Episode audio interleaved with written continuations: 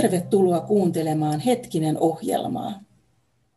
Jos olet kuullut Hetkinen raamatun lukemiseen nimisestä raamatun lukuoppaasta, niin tämän ohjelmasarjan nimi, Hetkinen, tulee tuosta lehdestä. Se on Raamatun lukijain liiton julkaisema neljä kertaa vuodessa ilmestyvä Raamatun lukulehti, opas, jossa on joka päivälle lukujakso raamatusta sekä siihen liittyvä lyhyt opetusteksti. Tässä ohjelmasarjassa tapaamme hetkinen oppaan opetustekstien kirjoittajia.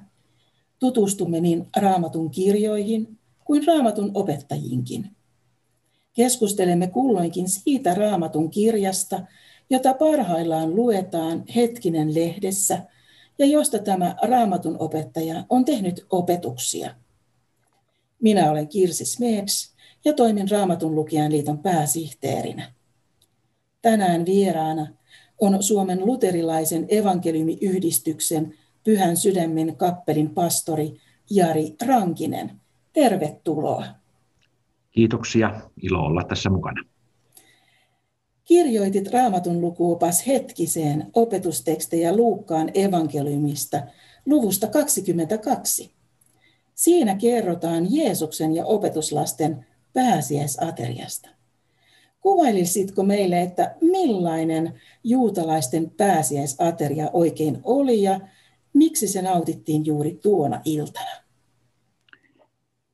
Pääsiäisateria oli juutalaisessa pääsiäisen vietossa hyvin tärkeä asia, hyvin tärkeä osa sitä pääsiäisen viettoa, niin kuin edelleen mm. juutalaisessa pääsiäisen vietossa hyvin keskeinen osa.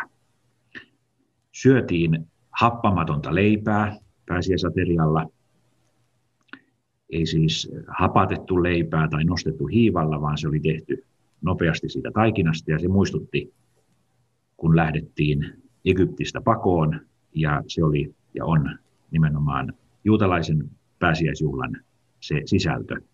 Muistetaan Egyptistä vapaaksi pääsemistä ja sieltä jouduttiin lähtemään tai lähdettiin hyvin nopeasti ja happamaton leipä tällä tavalla ikään kuin nopeasti tehty, kiireessä tehty leipä muistuttaa tästä, tästä lähdöstä.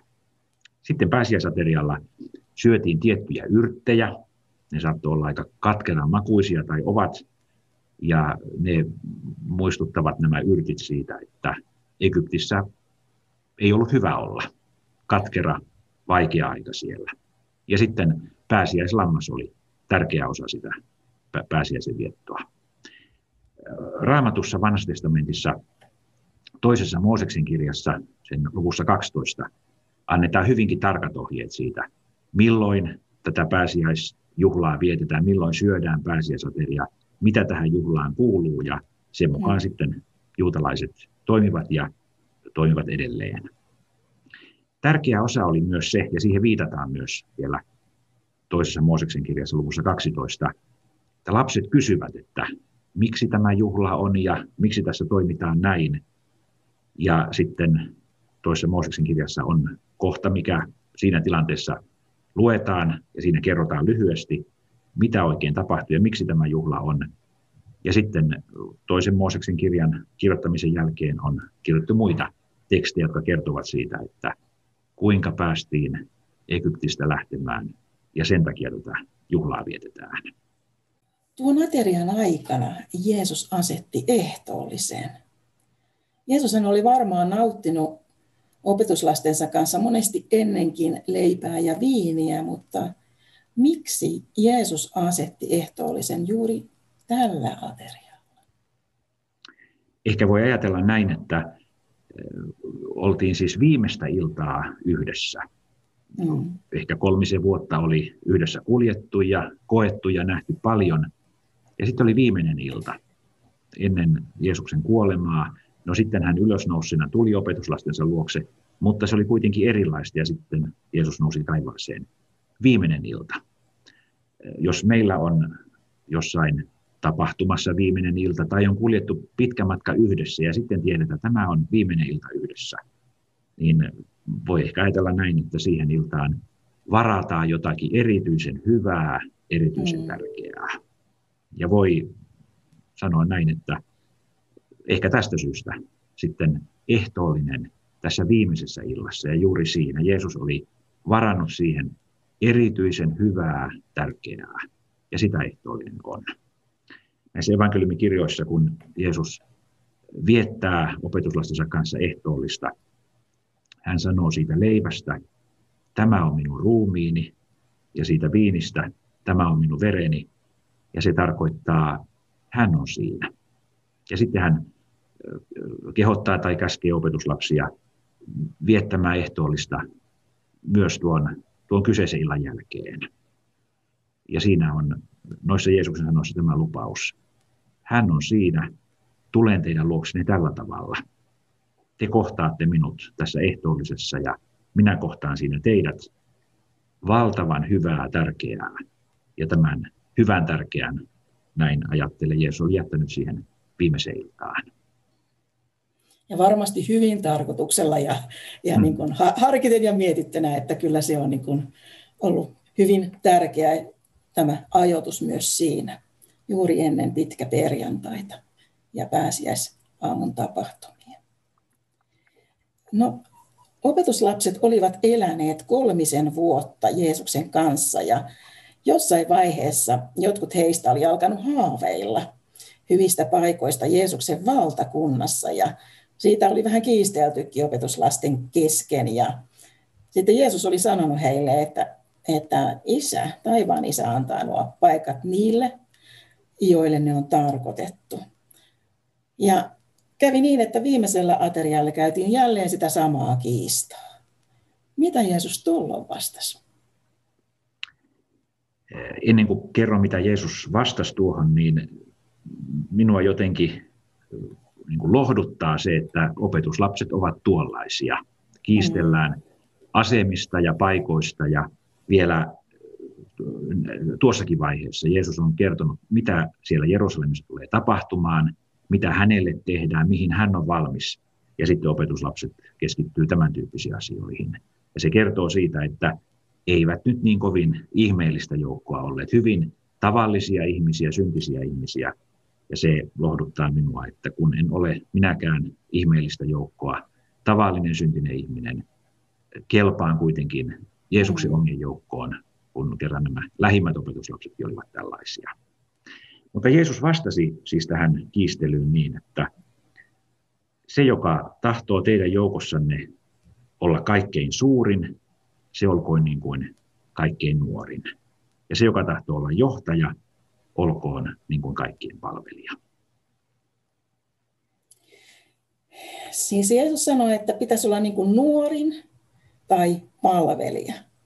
No jos ajatellaan nykypäivää, niin kenelle tämä Jeesuksen ohje on sinun mielestäsi erityisesti suunnattu ja mitä se oikein tarkoittaa nykykristityn elämässä olla kuin nuorin, olla kuin palvelija? Johanneksen evankeliumissa on kohta, jossa kerrotaan tämän illan tapahtumista ja siellä siis kerrotaan siitä, että Jeesus pesi näiden opetuslasten jalat.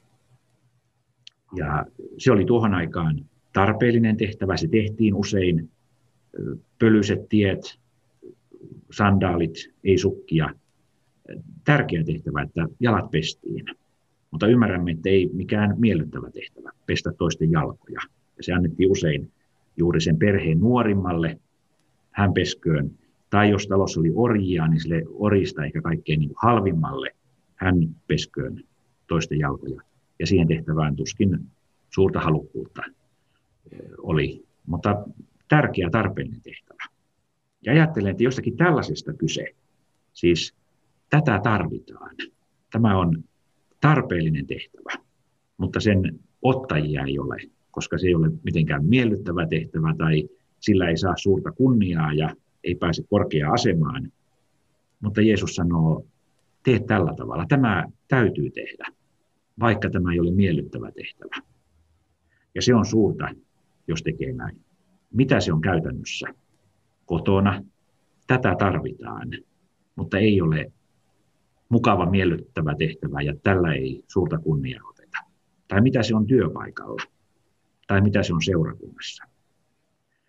Jeesus sanoi näille opetuslapsille näin, voi ajatella ehkä meitä pastoreita tässä erityisesti ajatellaan, mikä on tarpeellista, tärkeää, mutta ei ole sellaista, että saat siitä suurta huomiota ja positiivista huomiota ja kunniaa, tai kenelle tahansa kristitylle.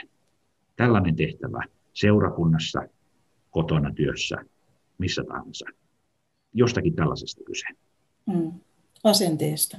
Mm. Siitä Kyllä. myös. Ketsemanen puutarhassa Jeesus rukoili todella tuskasesti ja, ja pyysi, että tapahtuisi taivaallisen isän tahto. Mitä tämä tilanne kertoo Jeesuksesta? Se voi olla meille se kaikkein vaikein rukous rukoilla, että tapahtukoon isä sinun tahtosi.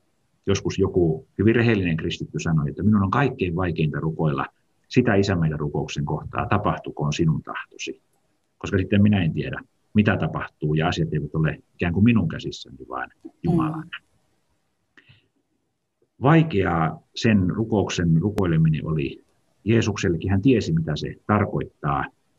Valtavaa kärsimystä, tuskaa, häpeää, kuolemaa. Ja kuitenkin hän sanoi sitten, älköön kuitenkaan tapahtuko niin kuin minä tahdon, vaan niin kuin sinä.